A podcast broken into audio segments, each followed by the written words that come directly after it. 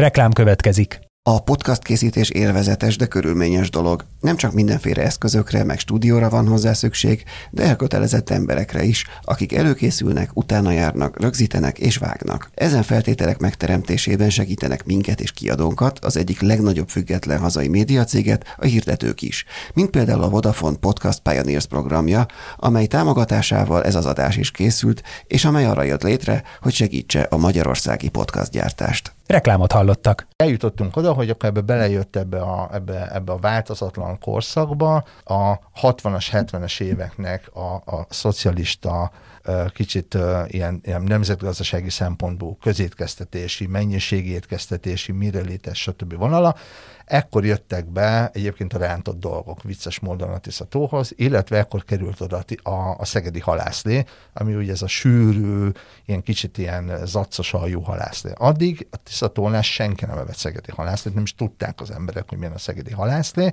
mert per definíció szerint frissen főzték bográcsban, vagy fazékban otthon a gáztízhelyen, és semmi köze nem volt a mostani halászléhez, amit most tiszai halászlének hívnak, inkább hasonlított egy sűrűbb bajaira.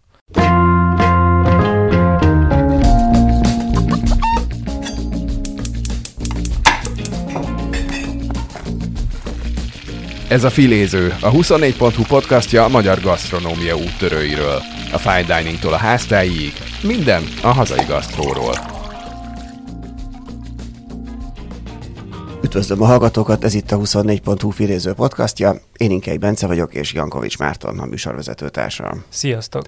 Mai vendégünk pedig Barabás Csaba Heinz, a Tiszafüredi Mariska vendéglő tulajdonosa, és emellett a Tiszató, emellett a Tiszató turizmusának, a Tiszató fejlődésének egy lelkes nem is tudom, micsoda. Támogatója. Támogatója, akinek van egy, oldal, van egy, egy oldala is, egy, egy internetes oldala is, ami a Tisztató turizmusát erősíti. Ez, ez melyik is pontosan? Sziasztok, én is üdvözlöm a hallgatókat. Egyébként ez a világtisztató.hu, ami ö, egy ilyen turisztikai portál, alapvetően annak indult, hogy segítsük a térségnek így a kiemelkedését, és a, a, a kommunikáción keresztül ö, egy picit bemutatni azokat a, azokat a dolgokat, azokat, azokat a szolgáltatásokat, amelyekhez nehéz eljutni, vagy, vagy amelyek nem voltak képesek egyébként nagyobb tömegekhez eljutni. És részben azért is indult ez a portál, hogy legyen a gasztrómiának valamilyen fajta landingje abban a térségben, és elég sokat foglalkoztunk egyébként ilyen gasztrómiai sztorikkal, még mielőtt lett volna a Mariska étterem. Igen, oda is el fogunk majd jutni. Most először azt kérdezném, hogy volt itt nekünk, volt itt nálunk vendégségben Mautner Zsófi, akivel beszéltünk, a, ő, neki valamiért valamennyire szívügye ez a, a Tisza tó környéke is, ez így derült ki a beszélgetésünkből, és akkor ő azt mondta, ez azért ez egy-két évvel ezelőtt volt, azt mondta, hogy úgy látja, hogy az Alföld és azon belül is a Tisza tó egy, egy nagy gasztronómia, na, szóval ennek a körzéknek a gasztronómiája egy nagy fejlődés előtt áll. Az a kérdés, hogy te ezt úgy, mint aki ezen nap, mint nap kénytelen dolgozni ezzel, a, dolgozni ezen a környéken és a gasztronómiával konkrétan, te hogy látod, hogy ez mennyiben valósult meg? A Zsófiának egyébként abszolút igaza volt, elég sokat szoktunk találkozni. Zsófi egyébként kumadarasi illetőségű, legalábbis családilag részben oda tartozik, és elég sokat, ugye Tiszafölden keresztül szokott menni, és elég sokat szoktunk találkozni, akár de akár Budapesten is. Az egy-két évvel ezelőtti mondataival nagy részt egyetértek. Annyi talán eltelt annyi idő, hogy lehet egy picit kiegészíteni, hogy az a fajta robbanás, ami egyébként a gasztrómiában a Balatonnál vagy Budapesten beindult, azért az a Tiszatónál egy ilyen csendes kis pukkalásként hangzott. Nyilván ennek nagyon sok külső és belső tényezője volt. Amikor Zsófi erő nyilatkozott, az valószínűleg valamikor, ha az egy-két évet nézik, a valamikor a COVID, COVID utáni időszak lehetett, vagy a COVID időszaka, akkor sokan azt gondoltuk, hogy na, akkor most így azt a mindenit így megindul minden, és valóban a Tiszató nagyon nagyot lendült a COVID utáni időszakban, ez főleg 2020 nyara, illetve 2021 a, a feloldás utáni időszak, ott volt egy hatalmas nagy robbanás, azóta ez egy picit tempót váltott ez a dolog, sokkal több beruházást vártunk, hogy most kicsit ilyen gazdaságilag szeretném nézni a dolgot, sokkal több beruházást vártunk, főleg nagyobb beruházásokat a szolgáltató téren, amelyek elmaradtak. Csak hogy mondjak valamit, hogy azóta is az a két étterem nyílt meg összesen, mint ami akkor 2021-ben Aha. megnyílt, Sarudon a súlyom, illetve Tiszafürdőn a Mariska étterem. Ez én azt gondolom, hogy a Balatonnál pedig nagyjából minden hónapra lehet mondani egy új helyet.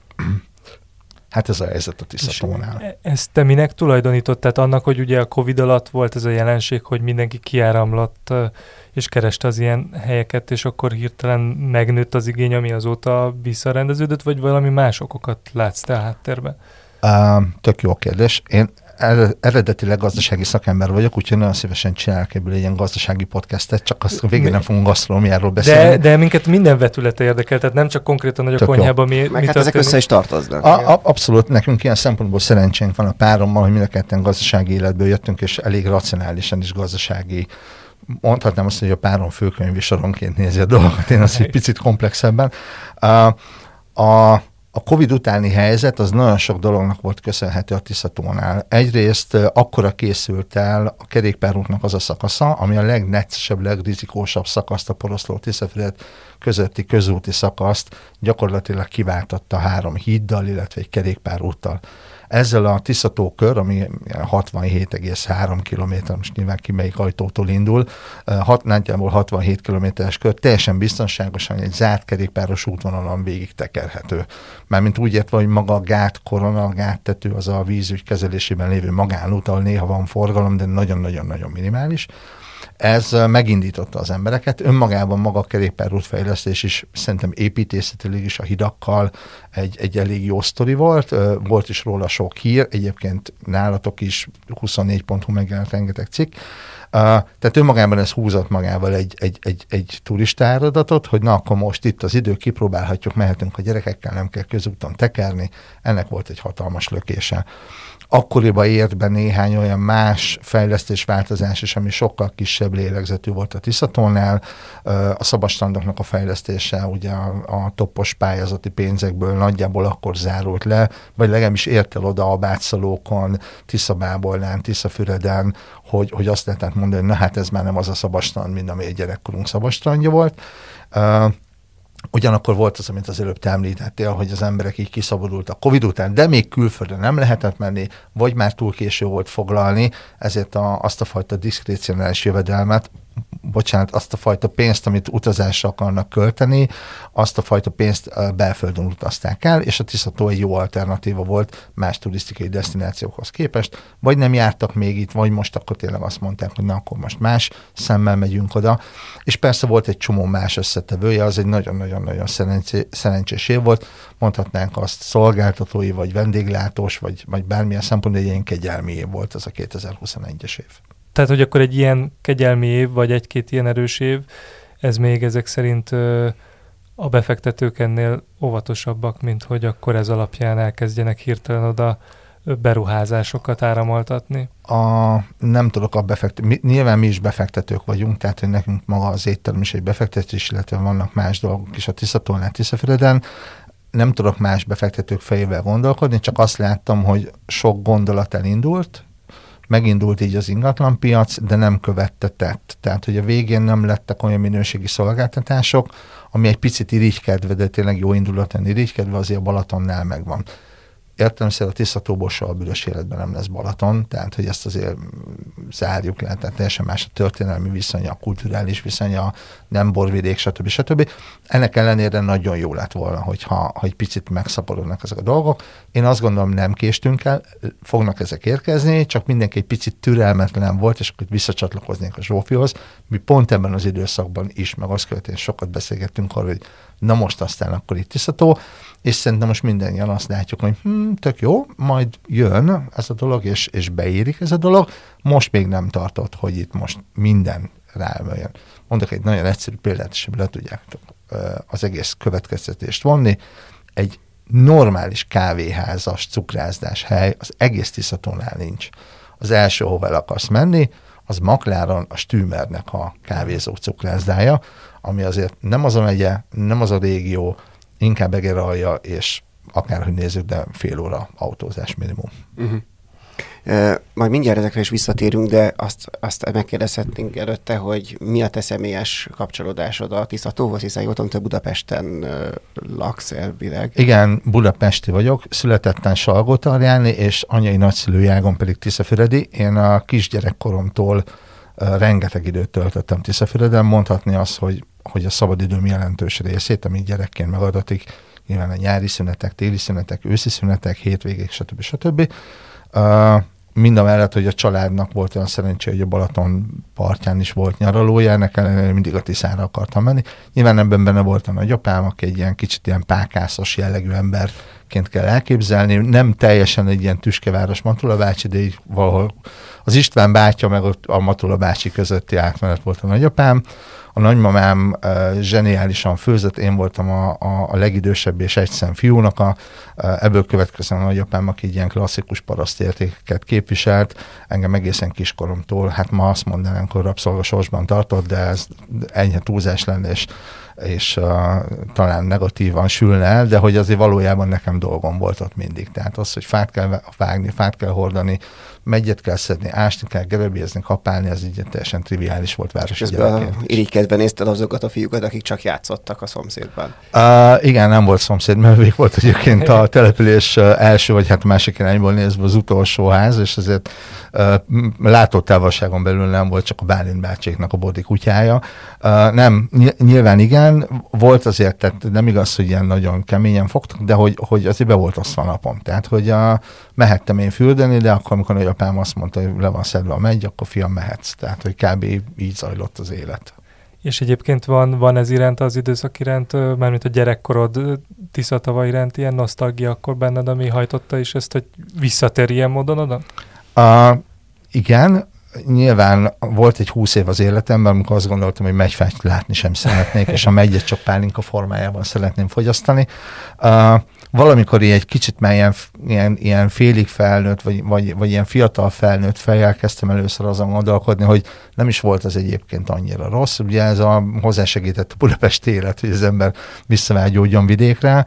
2004-ben vettem ott egy vályogházat lebontottuk, építettünk helyette egy másik vályogházat, egyébként teljesen ilyen autentikus módszerekkel, akkor éppen a Szentendé és Kanzenba jártam megtanulni a vályogépítészetet, és onnantól vagyunk egyébként folyamatosan jelen, most már így családilag gyerekekkel mindennel együtt, és, és, és lett az a vége, hogy aztán a, nem a mostanben, de még az előző házunknak a kertjében aztán tényleg volt megyfától kezdve minden csuda, tehát és meg zöldbab, meg nem tudom micsoda, tehát hogy azért nem sikerült ezeket a gyerekkori dolgokat így elásni a föld mélyére. És egyébként nyilván akkor teljesen más volt, de emlékszel, akkor volt étterem, vagy milyen vendéglátóegységek voltak a Tiszatő körül akkoriban? Abszolút igen, mert a családunk valamilyen okból kifolyólag a kiskoromtól kezdve egy ilyen, ilyen étteremben járó típus volt. Nyilván az akkori éttermek össze nem hasonlíthatók a maiakkal, de ez igaz volt egyébként a Salgótarnén gyerekkori életemre, meg a Tiszafüredi létre is.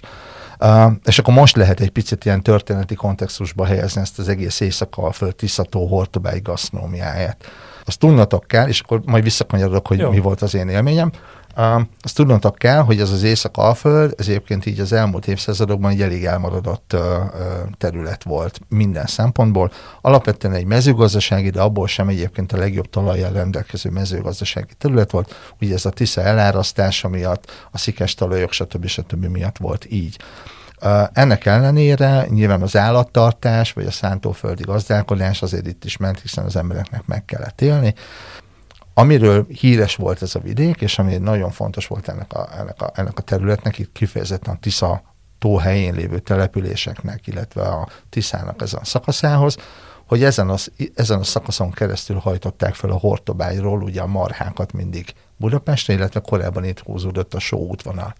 Ezt az útvonalat egyébként példásan kijelöl a Debrecen és a Tiszafüred közötti csárdasor, amit hogyha valaki ránéz a térképre, akkor látja, hogy látóképi csárda, megyes csárda, kaparó csárda, és aztán a mostani fehér amur, ami egyébként a Tisza hídnak a lábánál van, az régen a révcsárda volt, van elérhetők a régi katonai felmérés térképek, lehet látni szépen ezeket a, ezeket a pontokat. Tehát ebből látszik, hogy itt azért a gasztronómia meg volt régen is. Ugyanakkor, amit az előbb mondtam, hogy ez egy, ez, egy, ez egy mindig is egy szegény vidék volt, azért itt a paraszti kultúra és az ahhoz kapcsolódó étkezési szokások, alapanyagok és értékek voltak a jelentősebbek. Hiába, hogy Tiszafüred egy nagyobb városnak számított Debrecen és Eger között. Ennek ellenére azért a környéken ez a polgári étkezés, ami mondjuk Budapesten már triviális volt mondjuk az 1800-as években, vagy az 1900-as években, nem alakult ki.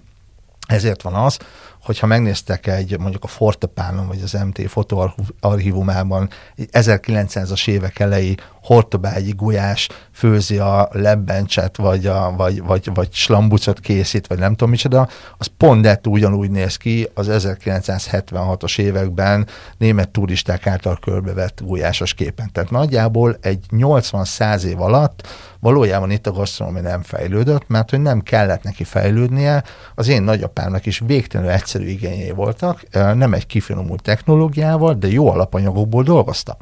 Tehát a nagyapám ludaskásáját ma egy sárközi Ákos séf, mármint hogy amit a nagyapám evett, mert nem ő főzte persze, de hogy amit a nagymamám főz, sárközi Ákos séf, az oda lenne érte, hogy milyen alapanyagból lehet csinálni a ludaskását, és annak a titka az volt, hogy ott a ludat, vagy a libát ugye nem a udvaron tartották, hanem kim volt az ártéren, ott legállt, és teljesen más volt a húsa, meg az ízának, az egész állatnak, ami ma már teljesen elképzelhetetlen. Szóval, hogy visszatérve erre a, a, a történelmi kontextusra, hogy hogy eljutottunk oda, hogy akkor ebbe belejött ebbe a, ebbe, ebbe a változatlan korszakba a 60-as, 70-es éveknek a, a szocialista kicsit ilyen, ilyen nemzetgazdasági szempontból közétkeztetési, mennyiségi étkeztetési, mirelétes, stb. vonala. Ekkor jöttek be egyébként a rántott dolgok vicces módon a Tiszatóhoz, illetve ekkor került oda a, a szegedi halászlé, ami ugye ez a sűrű, ilyen kicsit ilyen zaccos aljú halászlé. Addig a Tiszatónál senki nem evett szegedi halászlét, nem is tudták az emberek, hogy milyen a szegedi halászlé, mert per definíció szerint frissen főzték bográcsban, vagy fazékban otthon a gáztízhelyen, és semmi köze nem volt a mostani halászléhez, amit most tiszai halászlének hívnak, inkább hasonlított egy sűrűbb bajaira. És most jutunk el nagyjából oda, ahol tartunk, hogy gyakorlatilag ez a gasztronómiai változatlanság eredménye azt, eredményezte azt, hogy a, a mostani csárdák, halászcsárdák, normál csárdák esetében az étlapok jellemzően változatlanok az elmúlt 20-30 évben, nagyon minimális utánkövetéssel, mert nem volt rá igény. Tehát a hely, helyben, helyben ezt megszokták, szerették, nem volt vele semmi baj, mindenki szerette ezt, ma már úgy hívjuk comfort foodot, de alapvetően inkább ilyen otthoni ízeket, és és így jutottunk el máig, ahol azért a tisztatónak valahol például a Mautner Zsófi hatására utol kéne érnie a gasztrómiát. Én azért most tennék egy, egy összehasonlítást, tehát nekem van egy olyan összehasonlítási alapom egy másik magyar régióval, ami nem a Balaton, és szintén egy kicsit most a gyerek, ez a Velencei tó, én, én, nekünk családilag ott, ott elég gyakran előfordulok ott, és utóbbi időben lett egy hasonló kapcsolódási pontom a Tiszatóhoz, és én nekem azért, amikor 2020-21 körül elkezdtem oda most nem mondom, rendszeresen, de hogy többször is lejárni, akkor meglepő tapasztaltam, hogy azért vannak ott olyan helyek, például Poroszlón, én, én esetben Poroszlón szoktam, ahol, ami például a Verencei tónál sincsen. Például van, ott, van, ott van a füzes sajtműhely, ami egy saját... Abszolút, Péterék, igen, nagyon. Igen, vagy ott van, vagy, vagy, vagy olyan éttermek voltak ott, amik, amik azért láthatóan egy kicsit próbálják meghaladni ezt a szokásos, e, ezt a az, amit te is, tehát ami az elmúlt évtizedeknek a, a magyar gasztronómiáját. Tehát én úgy látom, hogy azért van, és most akkor még nem is beszéltem a, a Mariska étteremről, ami, ami, ami egy abszolút egy újabb ö, fejezet ebben a történetben. Tehát úgy látom, hogy azért van erre ö, törekvés, hogy, hogy, hogy valamennyire meghaladják ott ezt a, a, az elmúlt évtizedeknek a, a megszakott színvonalát. E, és akkor be, mondta, be említetted a súlymat is, ugye, amiben pedig Sarodon uh-huh. van, az is egy, egy, egy újabb ö, étterem, nem azt mondom, hogy fine dining, de már ahhoz közelítő ö, igényekkel, vagy legalábbis azt láthatóan, azt láthatóan próbálnak egy, egy, egy másfajta réteget megszólítani, mint a korábbi ö, kör, környékbeli éttermek, én úgy, ezt úgy, ö, úgy láttam. Tehát úgy látom, hogy ez valami fejlődés mégiscsak van, de lehet, hogy akkor arról beszélünk, hogy ott azért mégsem történt, ezek már megvoltak ezek a helyek két-három évvel ezelőtt is, ez igaz. és hogy azóta nem történt további előrelépés, beszélhetünk, mondhatjuk ezt akkor, hogy akkor eljutottunk két, a koronavírus járvány környékére eljutottunk egy bizonyos pontra ott a környéken, és akkor onnantól nem sikerült egyre a kettőre jutni. Hát talán igen, de ezt ne nézzük annyira ilyen, ilyen, ilyen defetista módon, tehát ne az legyen ennek a, a végkimenetele, ja, hogy úristen semmi nem történik uh-huh. a mhm. tisztatón, nem ellenkezőleg szerintem pont a füzes sajtműhely, vagy a súlyon, vagy mi vagyunk a jó példa arra, hogy hogy teljesen mindegy, hogy, hogy, hogy ki mit gondol róla, de mindenki megpróbál előre menni. Sok dologban, mi, mi például dolgozunk a füzesékkel, nagyon kedvelem a Péteréket, most is veszünk tőlük alapanyagot. Igen, ezt és mondjuk a hallgató kedvéért, ez egy, ez egy sajtmély, ami ilyen reggelizőként is Ez egy kis sajtmanufaktúra, igen, amiből... Termelő, tehát saját... Így van, amiből Franciaországban a Loire mentén minden faluban van tíz, Tisztatónál meg van egy, vagyis kettő, mert van Tiszavosan is egy önkormányzati, ők kecskesajtból dolgoznak, elég ügyesek egyébként, de hogy így azt gondolnád, hogy vidéken minden faluban van, de például érdekes, Tiszafededen nincs. Tehát, hogy Tiszafededen nincs sajtos. Igen, csak ez, itt csatlakoznék be azzal, hogy, hogy például a, a Velencei tónál sincs feltétlenül minden faluban ilyen. Tehát, és, és Magyarország további még ö, kevésbé ö, frekventált ö, vidékein még, még kevésbé van. Ez, ez teljesen igaz. Uh, nyilván itt a Péterék például most a maradva a füzeségnél, a Péterék elkötelezettsége meg a, meg a, a szeretete viszi ezt a dolgot előre.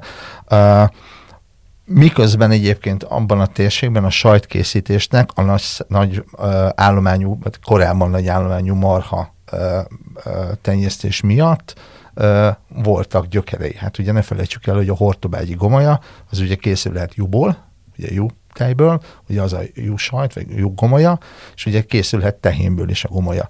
És mai napig is van a hortobányan, aki egyébként állít elő ezt is, azt is, nagyon finom sajt egyébként a gomolya. Én nekem az egyik kedvenc sajtom, úgy, hogy egyébként nem jellemző külföldre ez a fajta sajtkészítés. Tehát, hogy ezt azért mindenképpen egy ilyen, egy ilyen nagyon fontos terméknek tartom a régióban. Kevés kevés régi termék vagy alapanyag lett így kiemelve, mert picit ez a, az elmúlt 40-50 év ilyen uh, még a, a, a múlt század közepéről uh, megmaradt uh, leegyszerűsített ételvilága uh, berögzítette ezt az állapotot. És ebből most pont pár ilyen étterem és, és termelő lók ki, aki ezen akar változtatni.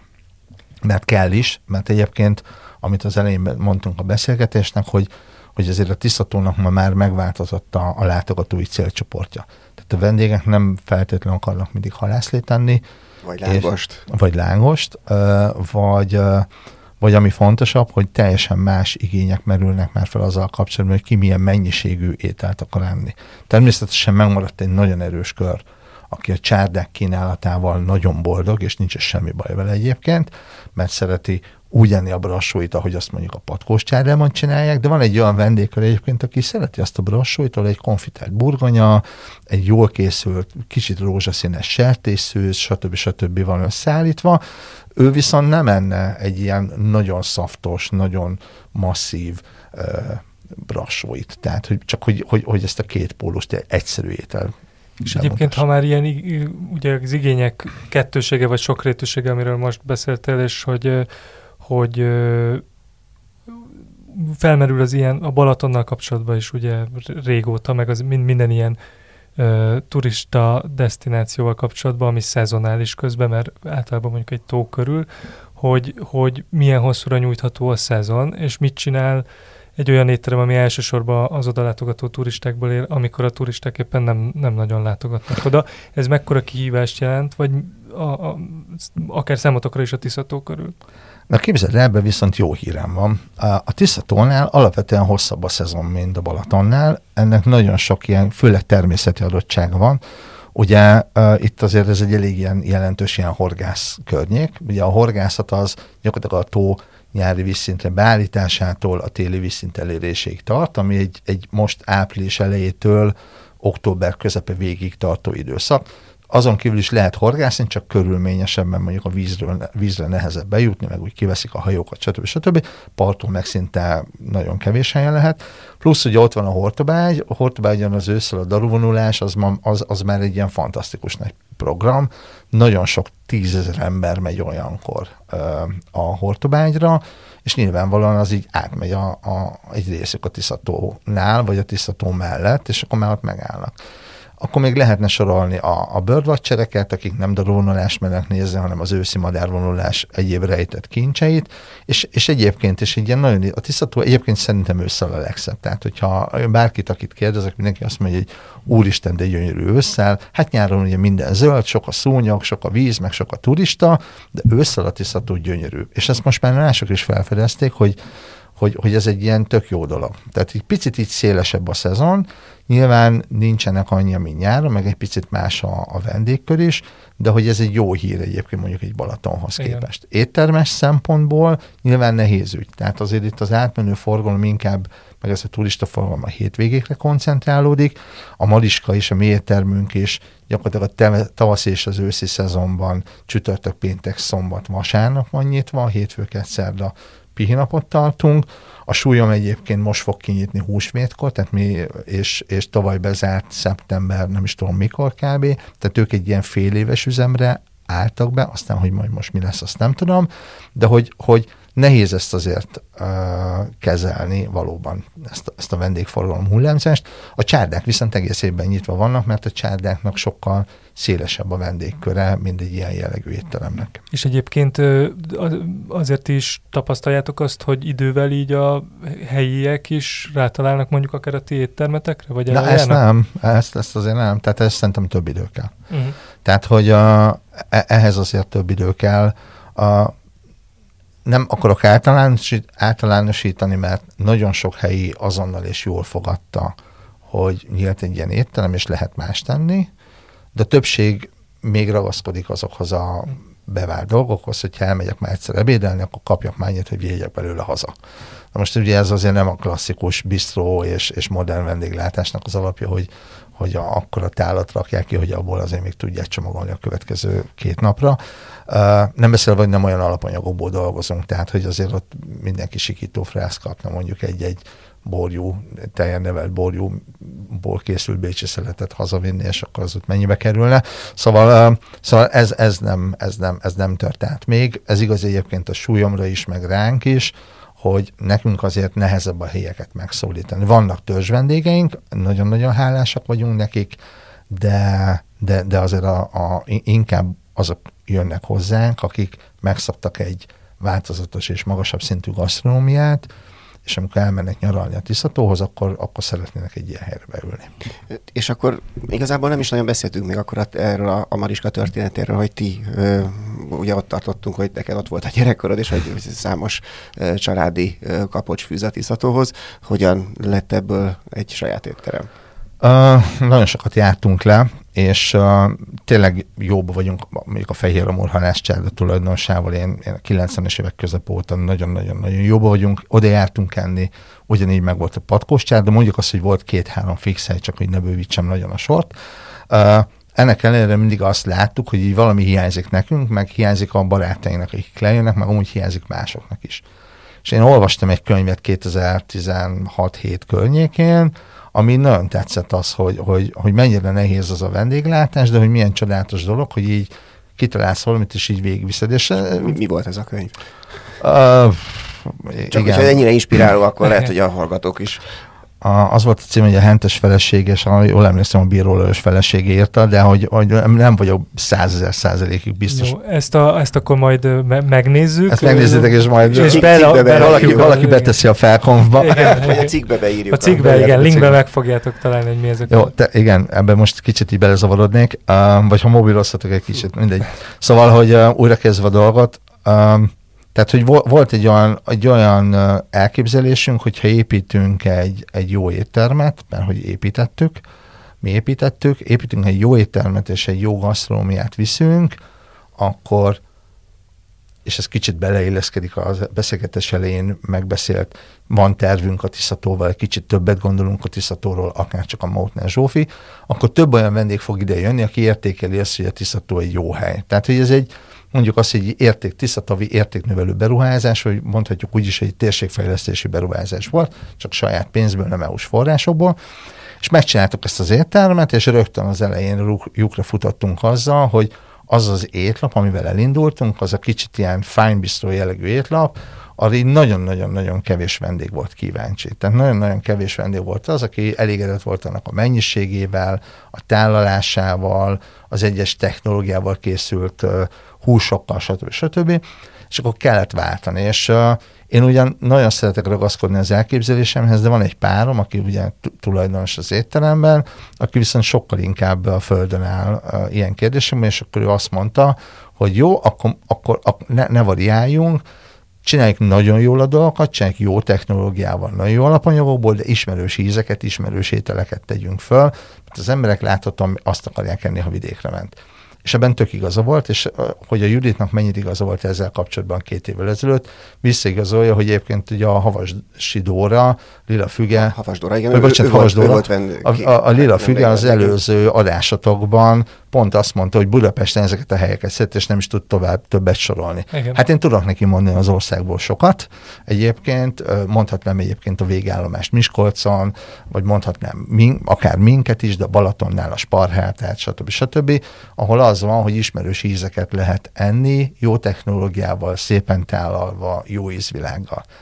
És hogy visszamenjünk oda, hogy mi van a tisztatóval, gasztronomilag, Közben a gasztronómia visszakanyarodott ezek szerint egy havas dóra szintjén, illetve most már hallom mások szintjén is oda, hogy normális ételeket akarnak enni az emberek. A, a fine dining kivételével nem akarnak nagyon bonyolult ételeket enni. Nincs igényük rá, nem értik, hogy miért van virágot, miért, miért kell egy epret tenni egy málnakrémleves mellé. Tehát nem, tehát hogy így, ilyen rém egyszerű dolgokat szeretnek enni, de az tényleg legyen finom, legyen érezhetően jó alapanyagokból, jól elkészítve, odafigyelésre és jól tálalva. Ez talán most az alap, és hál' Istennek a tisztató nem fejlődött túl azon az állapoton, hogy most valonnan vissza kell venni, inkább az van, hogy a gasztronómia utolérte a tisztató fejlettségi szintjét, vagy visszakanyarodott oda. És akkor, és akkor ezt visszaigazolta aztán a látogatószám, hogy ez a lukrafutás után akkor ti adaptálódtatok az igényekhez, és akkor abszolút. érződött is, hogy... A, a, a, abszolút így van. Ha nem gondoljuk túl az ételeket, akkor a vendégeknek sokkal kevesebb problémája van vele.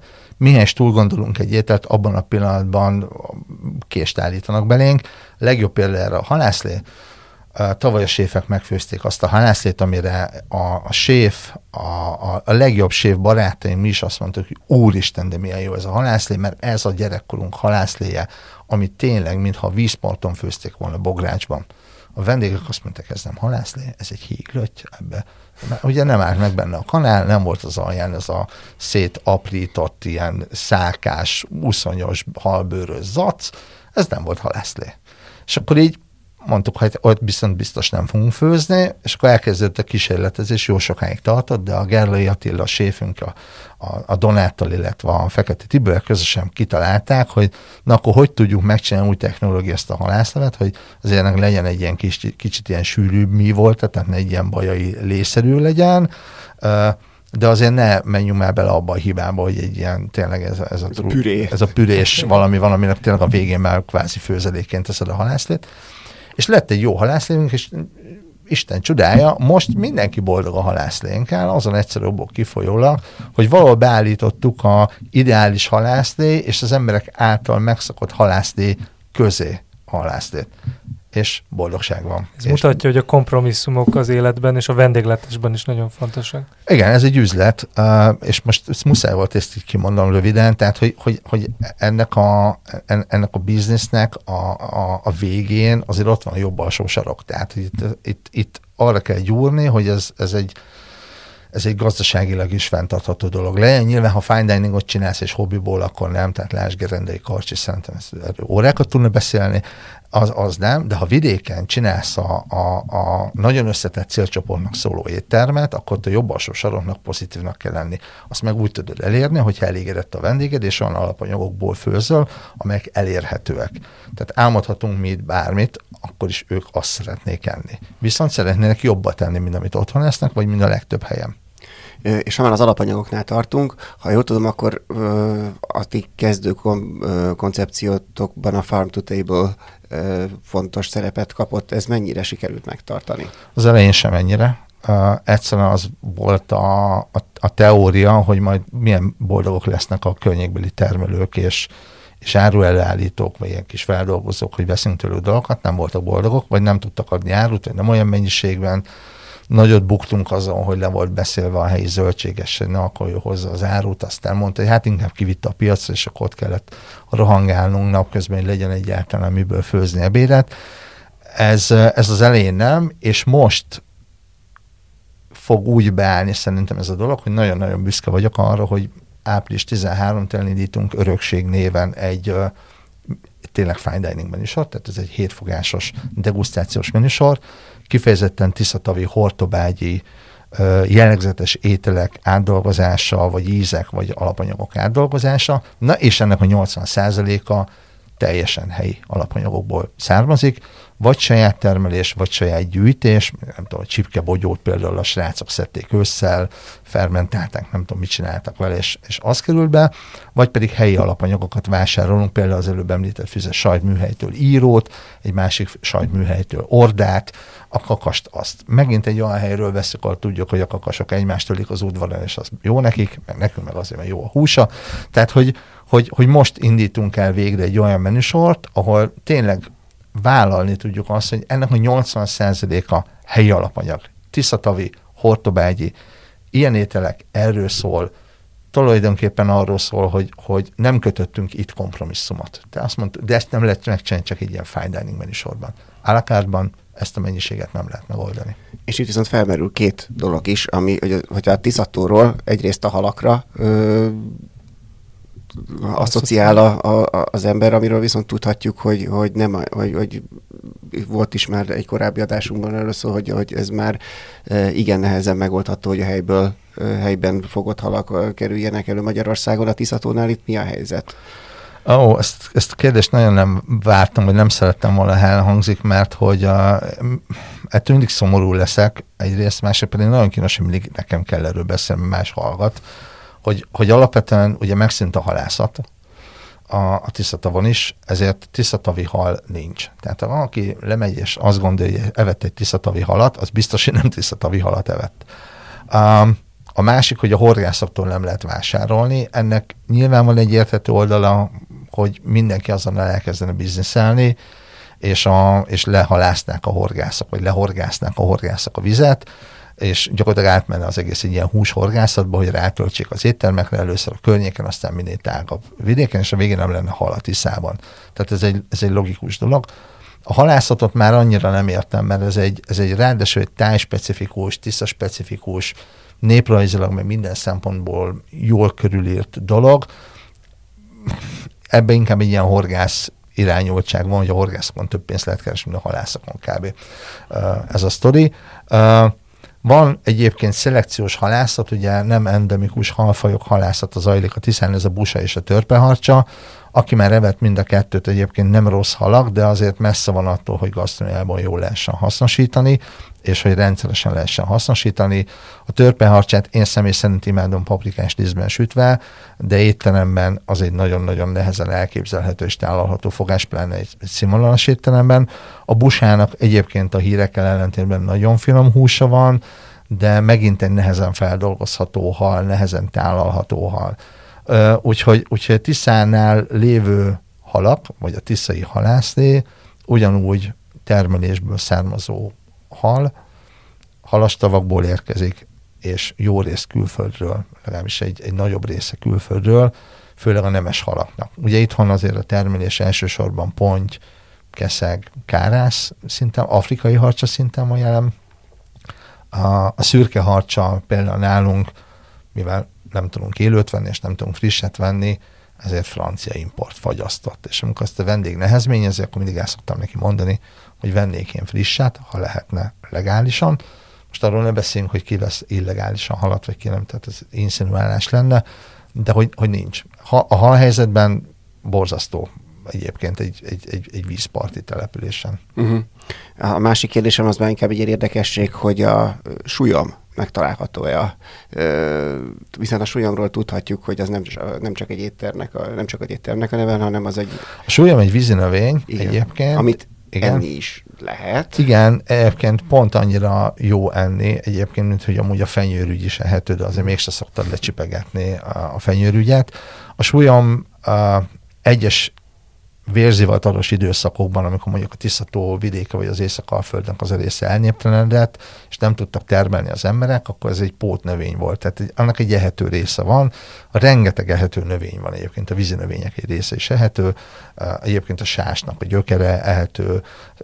Tehát, hogy, hogy a súlyomnak a magja, egy ilyen kicsit ilyen gesztenyére emlékeztető állapotú dolog, egy nagyon szűk időszakban ősszel szedhető, nagyon át kell válogatni a magokat, mert nem mindegyik jó állapotú, tehát nem egy jó kihozatalú történet. Régen egyébként leszállították lisztként, őrülték és, őrölték, és abból sütöttek mindenfajta dolgokat. Nem egy különösen értékes dolog. Volt a gondolatok, hogy fú, ebből mi azt, hogy mi csodát lehet csinálni, aztán valahogy eltűntek, nem véletlenül nem lehet. Tehát, hogy ez olyan, mint a cikóreának a gyökeréből is prima pótkávét lehet csinálni, és mégis mindenki egy jó arabikát akar inni. Tehát, hogy pont ez a súlyomban a helyzet.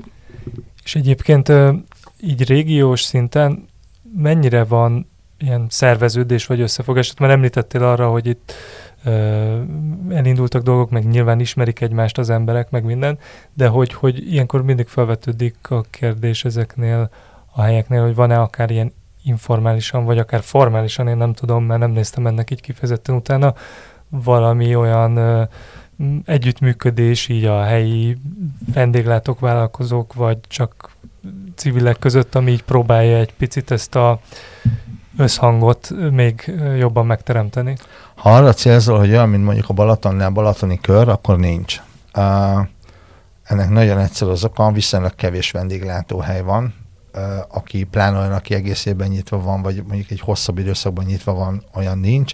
Nyilván nagyon nehéz azoknak szövetkezni, akik, akik közül van, aki 12 hónapig tartja a frontot, vagy 11 hónapig tartja a frontot, versus az, aki mondjuk 4-5-6 hónapig van nyitva, tehát hogy más egy kicsit a, a, a leányzó fekvés a, a csapatban. A Balatonnál ugye ezért nagyjából ez egy kicsit kiegyenlítettebb ez a történet. Ennek ellenére informálisan nagyon sokan jobban vagyunk egymással, és, és szoktunk beszélni egymásnál, szoktunk ebédelni, vacsorázni, átjárunk a másikhoz. Tehát van, van egy ilyen uh, egy ilyen kis összetartás ebben a történetben, de amit ebből a, a vendégek látnak, ilyen formális járt körbe, a tisztatavat és járt körbe, ilyen nincs. Ennek az az egyszerű oka, hogy, hogy például a bácsalókon az tavaly indult uh, amúgy bistró, idén úgy tudom már nem nyit ki, tehát hogy nagyon nehéz bevonni egy települést, ahol nincs vendéglátás. Kiskörén talán most indul egy uh, étterem, ott ők talán bevonhatók lesznek uh, ebbe a történetbe adná magát, hogy a súlyom és mi együtt dolgozunk a Maliska étterem, akár a csárdákkal. Most még ez csak ilyen néha felvetés szintjén kialakul, de még, még nincs, nincs, nincsenek egy ilyen tervezett programja. Hát akkor nagyon szépen köszönjük Barabás Csaba Heinznek, hogy mindezt elmondta nekünk a Tiszatóról és környékéről, és nektek pedig köszönjük, hogy hallgattatok minket, tegyetek továbbra is így a Filéző podcast adásait megtalálhatjátok a 24.hu-n, Spotify-on vagy bármilyen streaming felületen, ahol ilyesmit szoktatok hallgatni. Sziasztok! Sziasztok! Köszönöm szépen, sziasztok!